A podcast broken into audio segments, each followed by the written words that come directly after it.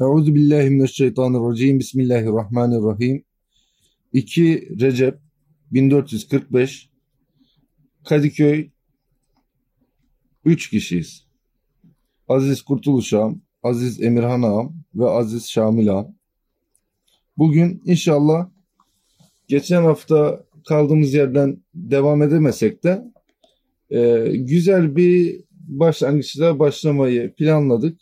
Planımızda e, mübarek İstiklal takviminin arkasındaki bir iki satırı besmele olarak almak. Siz e, Aziz Sami'nin huzurunda inşallah okuyacağım. Önce İstiklal takvimini bir tarif etsek mi nedir? Aa, çok, bu daha güzel bir konu. Evet. Çünkü burada nefsimizi çok şey yapabiliriz. Hani biz kurtuluşa ermiş olanlar olarak burada konuşma şansına zevkini tutturabiliriz. İstiklal takvimi İstiklal Marşı Derneği'nin takvimi. Böyle konuşuyoruz ama tabii bizim dernekle doğal bir bağımız yok. Maalesef. Gönül bağımız var diyebilir miyiz? İnşallah milyonlarca insanın olduğu gibi bizim de gönül bağımız var. İstiklal takvimi istiklalimizi elde etmenin yegane yolunun Kur'an-ı Kerim'den geçtiğini e, çeşitli sahiplerle ifade eden bir takvim, bir dernek. E, harfimize mukayyet olacağız, aklımıza mukayyet olacağız. Takvimimize Takvimimize. mukayyet olacağız, aklımıza mukayyet olacağız. Dinimize mukayyet olacağız, kimliğimize mukayyet olacağız. Diye anımsıyor. Eyvallah. Eyvallah.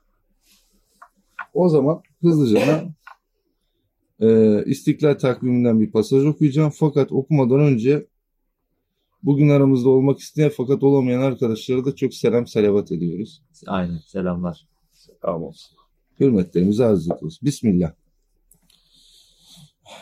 Ayşe radıyallahu anha şöyle rivayet eder. Ben Resul-i Ekrem'in sallallahu aleyhi ve sellem küçük dili görünene kadar kahkaha ile güldüğünü hiç görmedim. Ancak tebessüm ederdim. İşte çok güzel. Çok güzel. Gerçekten. Evet. Gülmek kötü bir şey mi abi? Gülmekte şöyle bir şey var gibi abi. Sanki kahkaha attığın zaman e, hani bir laf var ya argoda. Allah mısın lan falan diyerek mesela haşa. Münir Derman Hazretleri diyor ki çok gülme esnasında gözden gelen yaş vücudun kendi kendine Allah'ım buna yaptığını bilmiyor demesiymiş. İnsan çok gülerince, çok kahkaha atınca artık o kadar güler ki gözünden yaş gelir yani. Abi bu ağlamak yani. O zaman burada gafleti de görüyoruz. Adam ne yaptığının farkında değil kahkaha ederken. Belki de o gaflete düşmese o kahkahayı da atamayacak. Ama artık bedene haya alacak. Evet. Bir de fakir kahkaha atar mı? Aciz adam kahkaha atar mı? Yoksul adam kahkaha atar mı? Atabilir ama yakışır mı? Ya kahkaha deyince aklına İlber Ortaylı atar mısın? Evet. Ağzında prosuyla jacuzzi'de Evet. bir zengin gülüşü geliyor değil mi Evet, abi evet. senin? Saygısızca bir de şey. Birisi yanında kahkahayı patlatsa höst diyemesen bile ne içinden bir yerlerden sanki bir höst diyesin İçinde gelir. kibir gibi. barındırıyor gibi sanki biraz. Kibirde şey var. Ee, bir büyüklenme var. Bunun da hani büyüklenme de yok. Adam direkt büyük modunda. Hı. Daha da kötüsü ama onun bir ismi var mı bilmiyorum. Kibirleniyor ama artık özüyle kibirleniyor gibi. Ah?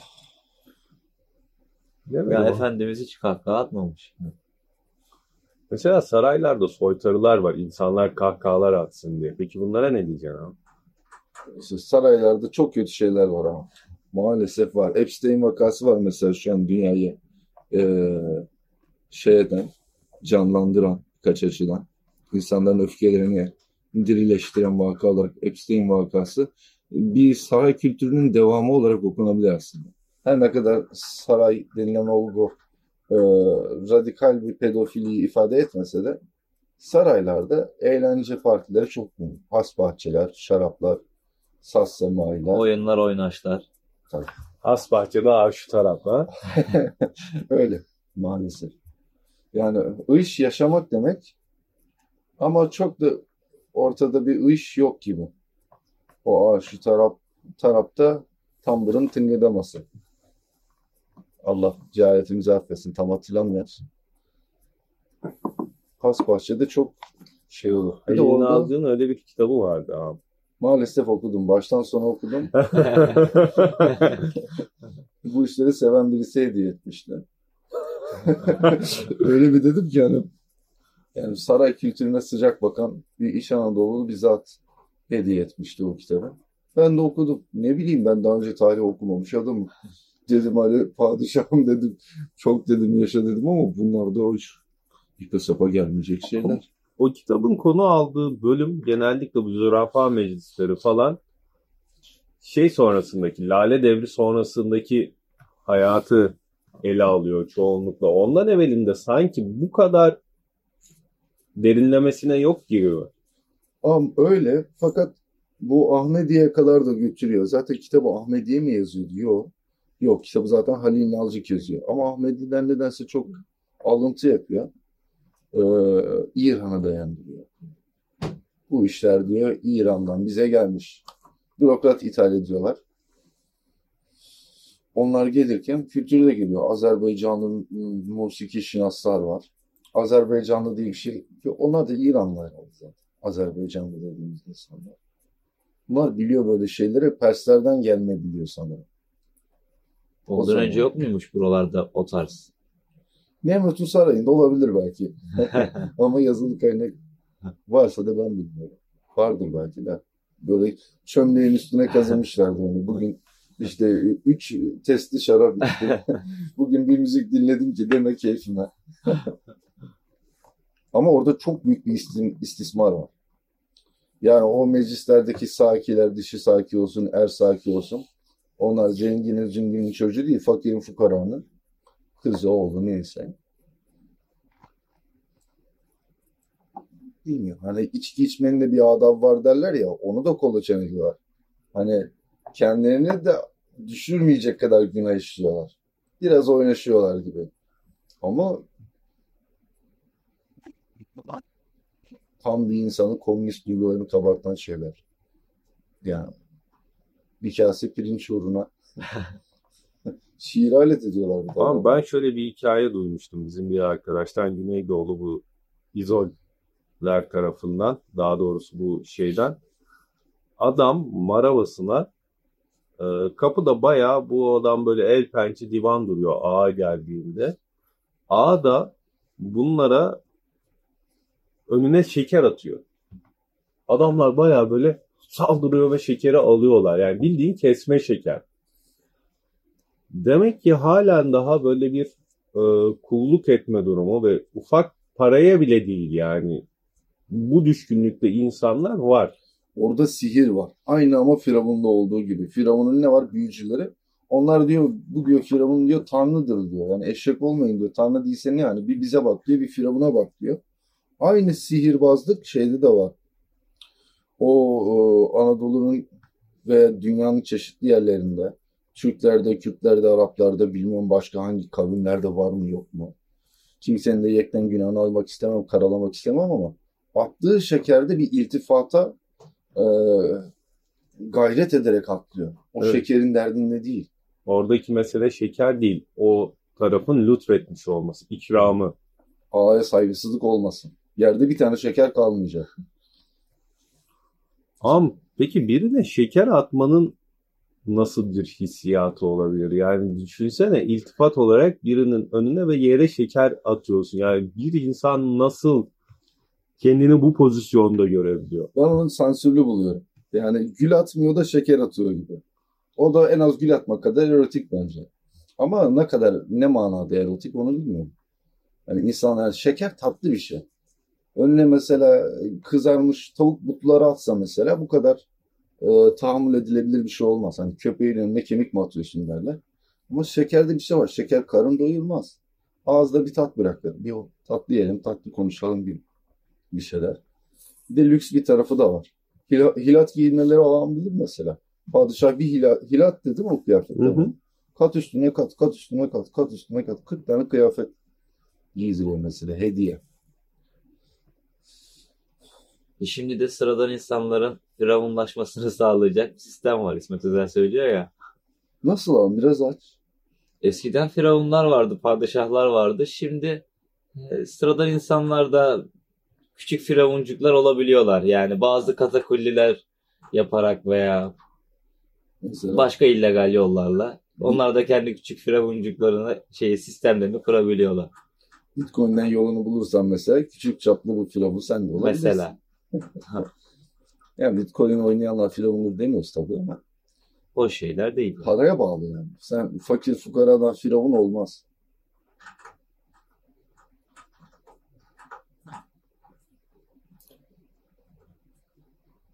Allah öyle zenginlik de vermesin kimseye. Amin. Zenginliğin bir tık şeyi var yani. Ben kendimden emin değilim artık. Zengin olsam firavun mu olurum, karun mu olurum Allah göstermesin. Nefis çünkü şey, kurt ya. Nefse imkan vermeyeceksin.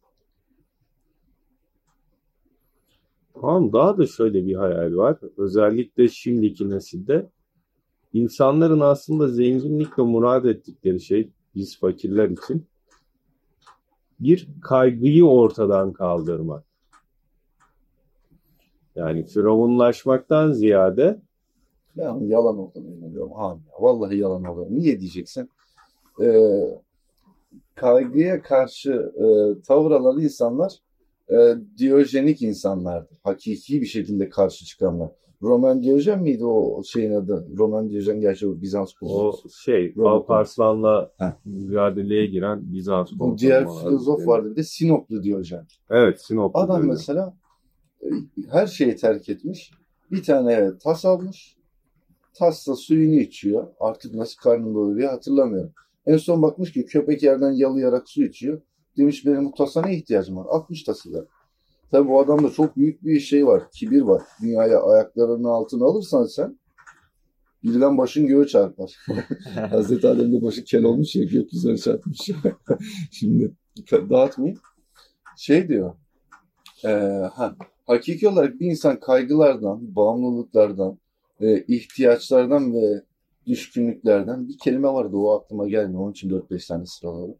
Kaçınmak istiyorsa azıcık aşım ağrısız başımı gönül rahatlığıyla tekerleme yapabilir kendine. Ama kaygı nedir mesela? Yazları tatile gidememek bir kaygı mıdır? Senin bu bahsettiğin azıcık aşım, kaygısız başım eskiden vardı böyle bir şey. Eski insanlar hatta böyle düşünürlerdi. Şimdi aşının az olması başının daha çok ağrıması anlamına geliyor. Öyle iğrenç bir eee, düzen mi dersin, sistem mi dersin? Mahalle baskısı var. İnsanoğlu gördü. Türk milleti parayı gördü. ne kadar gördü? İyisiyle kötüyle. Eğlenceyi gördü. Netflix kaç para ya? 70 lira mı? 80 lira 200 mı? lira oldu abi. Enflasyon almış başını gitmiş. Dizi bol bedava. Adam veriyor 200 lirasını. Yemiyor. iki paket sigara almıyor. Bir Netflix alıyor. Bütün dünyalar ayağının altında. İspanya'da uyuşturucu mu kaçarırsın.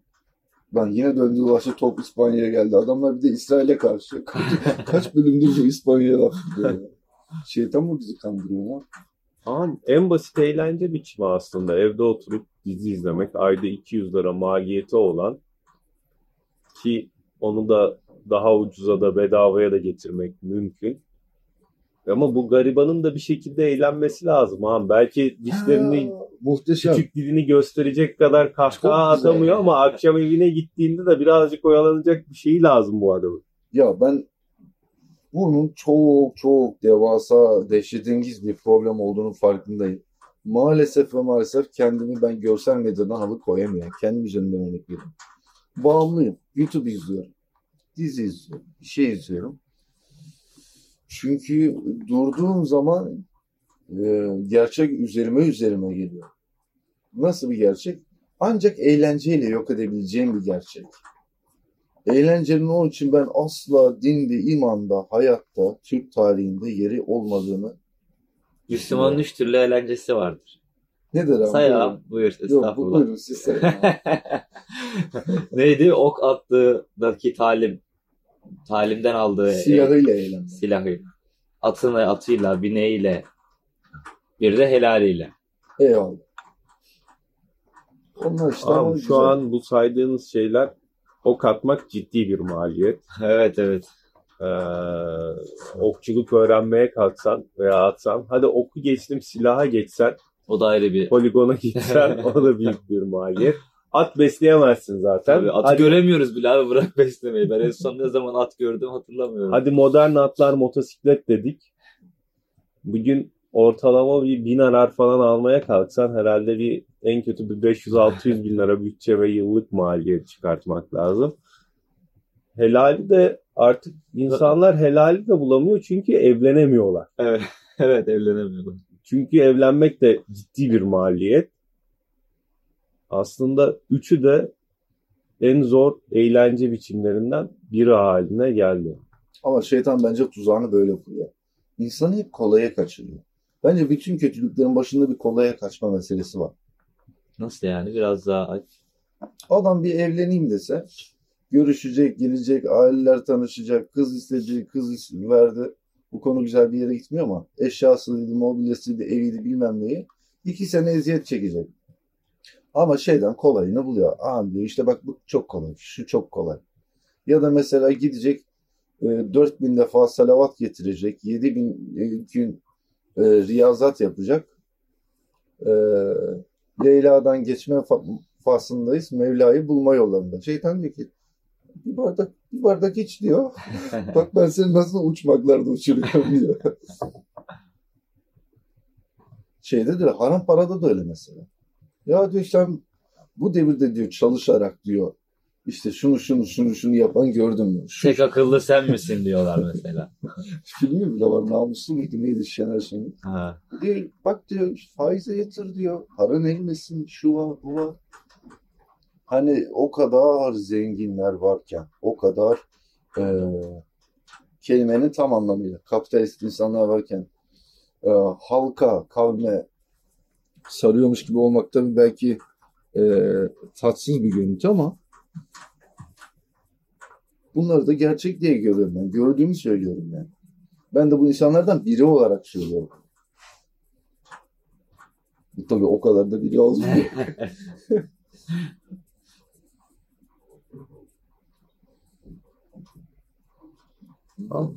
Parayı bulan adamın parayı da harcayacak bir yeri yok mesela. Ee, çünkü insanlar para kazandıktan sonra ne yapacaklarını da bilmiyorlar. Alternatif birkaç model üretilmiş bunlar için. Diyor ki işte zenginsen kışın kayağa gidebilirsin. Halbuki kışın o soğukta dışarıda olmak hiç akıl kârı bir şey değil. Mesela yazın yelkenli'de bir tatil yapabilirsin. Falan ama burada ciddi çileler var. Hadi bunlar yine daha iyi sportif aktiviteler dedik. Ya Onun dışında insanlar ben bakıyorum biraz gelir düzeyi yüksek olan insanlara konuştukları şey ağırlıklı olarak ya gittikleri restoranlar ya tatile gidip gördükleri ülkeler ve yerler, oradaki restoran ve yeme içme şekilleri.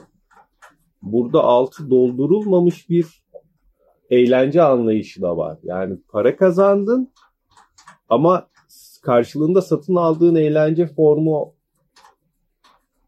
Ne kadar karşılıyor. yani birilerinin sana orada işte eğlenmek mi istiyorsun? Bunlar yapılabilir. Hatta ben şu lafları da çok duydum. Mesela eğlenmeye çıkalım bu akşam.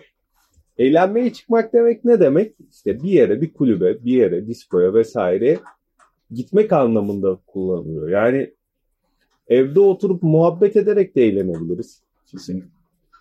Evet. Ben bir gün bir nargile kafeye düştüm. Bir misafir gelmişti yurt dışından. Birisi de o misafiri bir yere götürmüştü. Böyle normal nargilesini içiyor herkes. Çok da absürt bir yer değil. Bir gürültü, bir gürültü, bir gürültü. Düşün yani şeyi diskoyu kulübü hayal edemiyorum. Bilmediğim için bir şey diyemiyorum ama e, o gürültüde nasıl insan oturur ya. Bütün hafta yorulmuşsun, bütün gün yorulmuşsun. Bir de geliyorsun o eziyeti çekiyorsun.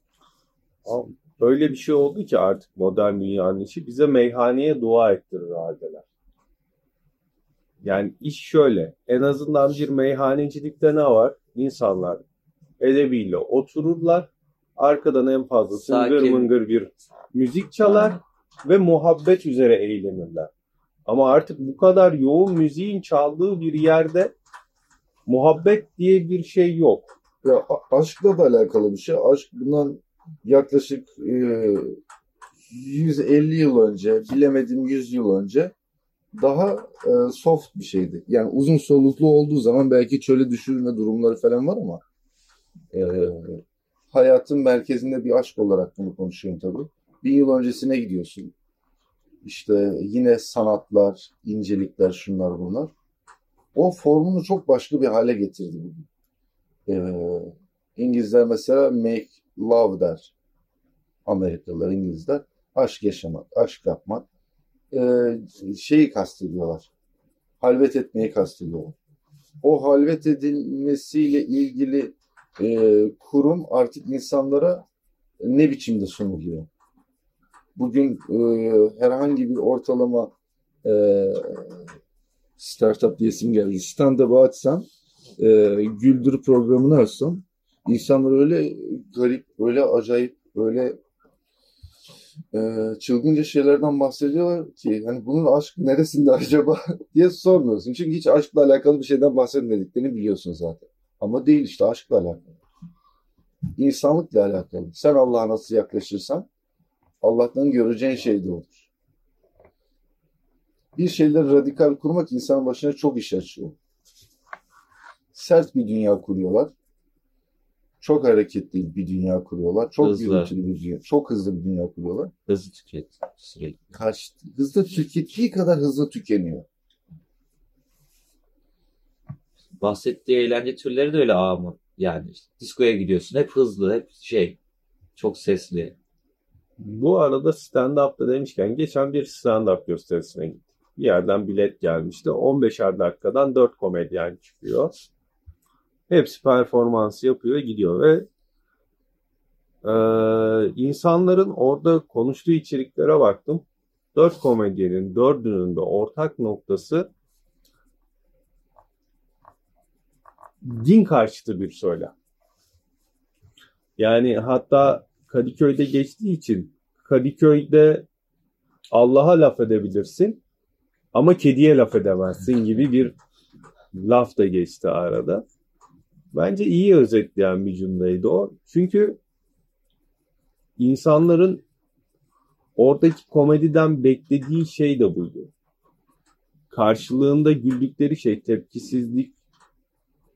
Burada hiç kimse de demedi ki bir Allah'ın kulu niye böyle laflar söylüyorsun? Gülecek başka bir şey kalmadı mı? Değildi. Aksine herkes bununla eğlendi. Ki ben de onlardan biri olarak sadece seyirci olarak izledim. Stand-up da çok acayip geliyor bana. Yani edilgen olarak sadece birinin lafını dinleyerek orada durup gülmek üzere ve konuşan adam seni güldüremezse onun bir başarısızlığı var. Yani gülmek için ya da eğlenmek için onun yerine gelip arkadaşlarımla oturmak bana çok daha makul geliyor. Orada bir de başarı kriterini küçük dilin görünesiye kadar gülmek. Tabii verdiğin paranın karşılığını aldın mı almadın mı? Yani tebessüm yok yani. Mesela Evet. çıktık bir komedyen bizi çok tebessümlere gark etti diye bir şey. evet hanım daha niye gidiyorsun? değişik eğlence biçimleri. Aa. Hep bir sınırda hep bir yerleri kaşıma üzerine komedi. Çünkü yok. Yok. Koskoca bir yokluk. Bir hiç bir boşluk. Ne yapacak mesela? Büyük bir şey arıyor. Fenerbahçe mi çok büyük? Geliyor ona sataşıyor. Bir şey yapıyor. Ne bileyim. iktidar mı çok büyük? Geliyor ona diyor ki işte ya diyor bu Karadenizlerde şu ne bileyim Allah mı çok seviniyor? Bin yıldır topluyor mu? Geliyor ona tövbe haşa. Ee, Ama Hristiyanlığa var. yapmıyor bunu. Ya Burada burada Hristiyanlığın bir değeri olsa onu ona da yap. Evet. Çünkü Burada mukabilleri Avrupa'da öyle yapıyor. orada da onlar ona yapıyor. Ama orada da çok ithal bir şey yok mu ya? Böyle aynısını aldık geldik. Yani adam rap şarkıda zencilerden falan bahsediyor. Ya oğlum burası Türkiye yani neyin zencisinden bahsediyorsun? Yani desen ki biz de Kürt kaldık burada falan. Eyvah Allah'ım da biz buranın zencisiyiz falan. Kaldı ki orada da Kürtlerin doğrudan zencilerin pozisyonuna oturtmak da farklı bir saçmalık ama onu bile anlaşılır bulacağım. Evet. O da bir tuhaf. Yani Modern olduğumuz için her şeyi dışarıdan buraya entegre edebilirmişiz gibi geliyor. Yani oradan her şeyi alabiliriz oradan. De ticarette şey var. Hani tutmuşu var. Yani Denenmiş, yapılmış, başarılı. al hiç, bunu. hiç riske girmiyor. Ben diyor Münir Nurettin'in şarkısını niye diyor mixleyeyim diyor. Diyor, Denenmişi var diyor. İki yıl, iki yıl. Ama bunu ilk Acun başlattı galiba. En büyük noktaya sıçrattı Evet, ya da evet. başlattı demeyelim de. Nasıl başlattı o? Ama ithal Program. programlarla. Şeyler. Ee, o kutu açmalar falan şeyler. Tabii tabii bunların hepsi orijinal şeyler değil. İlk defa bulunmuş, yapılmış şeyler değil. Orada tutmuş bir şey vardı. Aldık, getirdik ve burada da tuttuk. Yalnız ne acayip o. Ya dönüyor dolaşıyor yine konu görsel medyaya da dönüp dolaşıp varıyor. Bugün biz 100 yıldır televizyon izlemeyen bir ülke olsaydık televizyon artı sinema artı e, cep telefonlarımızın da video yürütmeyen cep telefonları hatta resim göstermeyen cep telefonları olduğunu düşünelim. İster istemez bunu dijital oyunları da katıyoruz tabii. Sadece radyo var mesela. 100 yıldır radyo dinlediğimizi düşünün. Böyle biraz steampunk gibi geliyor yani. Hoş geliyor, tatlı geliyor. Farklı bir dünya gibi geliyor. Radyoda ne Biraz vardı? daha ağır bir Matrax hayat vardı olurdu herhalde. çocukken. Ha? Matrax vardı. Radyoda da stand-up Ha. var maalesef ama. Ama radyo tiyatrosu ben çok dinlerim. Çocukken de dinlerdik Valide Hanım'la. Şey biliyor musun? Battal Gazi değil de Deli Balta. Deli Balta vardır. Sonra onun dizisi de vardı Deli Balta'nın. Ee, bir de radyo tiyatrosu mesela Battal Gazi'nin piyesi vardır böyle arkası yarın şeklinde.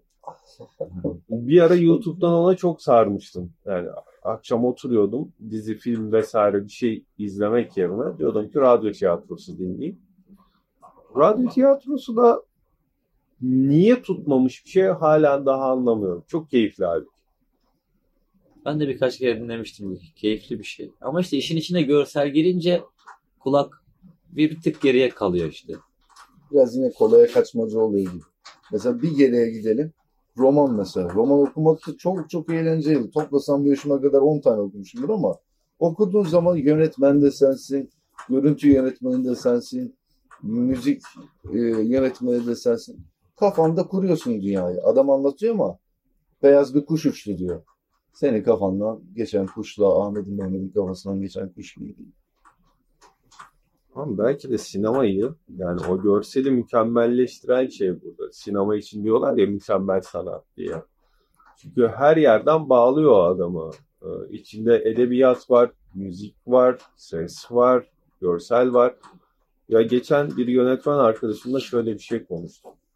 Ya bu yönetmen ne yapıyor falan gibisinden. Ya diyor abi sadece yönetmen oradaki sahneyi seçer. Kamera nereden gelecek? Çünkü orada adamın nereden çekeceğin, nasıl çekeceğin izleyiciyi akıl almaz derecede bağlayan bir şey. Sonra ben askerdeyken şunun farkına vardım. Biz bir asker arkadaşlarıyla bir ara bir Kurtlar Vadisi'ne düştük. Öyle başladık başından sonuna kadar her gün Kurtlar Vadisi izliyoruz. İlk 55 bölüm falan yönetmen aynı. Oyuncular da aynı. 55. bölümden sonra yönetmen değişiyor orada. Oyuncular aynı. Senarist aynı. Her şey aynı. Ama o yönetmenin gözünün değişmesiyle beraber biz şunun farkına vardık. Sahneleri ilerletmeye başlamışız. Bak bak bak 55 bölüm boyunca biz hiç sahne ilerletmedik. Ama 60'lara geldiğimizde artık ya bu da mı baydı? Aslında orada o kimi nereden çekeceğini, görüntüyü nasıl vereceğini, hikayeyi nasıl işleyeceğini veren adamın kıymeti ortaya çıkıyor. Neyse velhasılı kelam çok da uzatmadan sinemanın büyüleyici bir tarafı var. Ee, hatta Hitchcock'un şöyle bir denemesi var. Şey yapıyor. Aynı adam, aynı yüz arkaya farklı müzikler koyuyor ve o farklı müziklerle gülen adamı sen bir yerde öncesinde mesela birinde bir kadın gösteriyor bir sahnede. Adam aynı şekilde sırıtıyor. Orada o adamı sapık şeklinde görüyorsun. Ama top oynayan bir çocuk görüyor ve ona aynı gülümsemeyi koyuyor. Farklı bir müzikle beraber. Bu sefer sen adamı işte bir tebessüm eden biri olarak görüyorsun. Yani sinema bir şekilde sana belli tavırlara karşı önceden oluşturulmuş otomatik Manipüle. tepkiler verdirtiyor. Yani bir adam bir kadına bu şekilde bakıyorsa ve tebessüm ediyorsa sapıkı aslında gizlice senin kafana yerleştiriyor. Ve biz belki de hayata ondan sonra bu şekilde bakıyoruz. Sesin öyle bir farklılığı vardı. Bu konularda ama kendini gizleyen bence hep dizi oluyor. Dizi ile sinemanın arasında bence dağlar kadar fark var mıdır? Tamam dağlar kadar fark olsun ama gezegenler kadar fark yoktur mesela. Yani. Her gün insanlar dizi izliyor. Hani belki ayda bir sinema izliyor ama her gün dizi izliyor. Ve bunlar kim yani? Mesela hangi dizinin altında usta yönetmeni ismi var? Hani böyle yekten saldırıp saygısızlık yapmak istemiyorum ama sanatçı değiller bu insanlar net bir şekilde. Ürettikleri şey de sanat değil ki zaten. Yani ortaya çıkan ürün ne ki? Fitne, üçkağıtçılık, bilmem ne, kalpazanlık. Yani insanlara emir, emri bil maruf nehyanül münker mi yapıyor bu diziler? Yani şu an Türkiye'de hangi dizi veya film insanlar izledikten sonra içleri örnek verip ekmek teknesindeki gibi birazcık huzur buluyor. Yani ben dizileri desteklediğimden değil. Ama en azından eski dizilerin bazılarında insanlara bir nasihatimsi şeyler olurdu. Katılmıyorum sana. Özel bir nedenle e, kasıtlı olarak katılmıyorum. Şöyle bugün geçmişe dönüp baktığımız zaman o gördüğümüz şey bize radikal ve e, sıra dışı ve toplumu değiştiren değilmiş gibi gözüküyor. Halbuki o zamana gidip baktığın zaman belki o da bu kadar bozucu bir şeymiş. Düşün bütün Zaten dizilerdeki o da o da o da kendi bulunduğu dönem içinde ver, vermesi gereken zararı ve görevi yaptı yerine getirdi. Şu an biz beterin beterindeyiz. Yoksa ben katılıyorum de- dediğine. Doğru. O da o zamanki görevini icra etti. Mesela şey e, neydi onun adı? Mesela neydi? Ee, öpüşmek denilen olgu televizyonda çıktığı zaman çok ayıptı. A- Amerika'dan bahsediyorum. Sadece Türkiye değil, bütün dünyada. Yani bir ama dönüp baktığımız zaman belki şöyle bir laf aklımızdan geçiyor olabilir. Ya adamlara bak işte. Geldikleri şey bir tek öpüşmek. Yani bir de bizim şimdiki dizilere bak. Sen hani git de bir de o zaman bak. Geliyor falan. Ben bir de konuyu malzemeye çekmek istiyorum. Süre çok uzadı. Bir şekilde tatlı bir şekilde bağlamaya çalışırız ama e, malzemesi kağıt ve mürekkep mesela şiirin. Romana giriyorsun öyle. Şeye giriyorsun. E, piyese, miyese geliyorsun. Bir miktar işin içerisine efektler, sesler, küçük ufak tefek aletler geliyor falan ama bu oyunculuğa, sinemaya gelindiği zaman insan malzemeleşiyor. Bence orada ciddi bir sıkıntı var. Ee, insanın malzemeleşmesi. Oyuncu var ya, adam diyor ki sen Ahmet'sin, işte Ahmet şöyledir böyledir, sen Ahmet gibi davran. Başarıyorlar mı, başaramıyorlar mı onu da bilmiyorum ama insan bana hep haşa denilmesi bir yerdeymiş gibi geliyor. Hani dokunma çarpılırsın gibi. Abdestsiz dokunma gibi. Ama adam alıyor. O 50 tane fırıldak çeviriyor adama. E şimdi ne olacak bu adam? Bu adam insan değil mi? Sen aldın onu komedyen yaptın. Aldın onu işte kötü adam yaptın. Bir şey yaptın. Onların hepsinin bir tesiri olabilir. Zaten bak bakalım ya orta sınıftan biridir ya fakir fukaradır. Bir Anthony Hopkins sör. Gerisi fukara milletin çoluğu çocuğu aktörlük maktörlük yolunda rezil oluyor. Bir de iyi bir oyunculuğun yolu işte kanepeden geçer, şuradan geçer diye apuk supuk şeyler var. Gerçek yaşanmış. Yazık olan yine bizim kendimizden kendimize ol. Allah bizi bağışlasın. Amin. Hani Hadise bölümünü okuyoruz takvimden ha.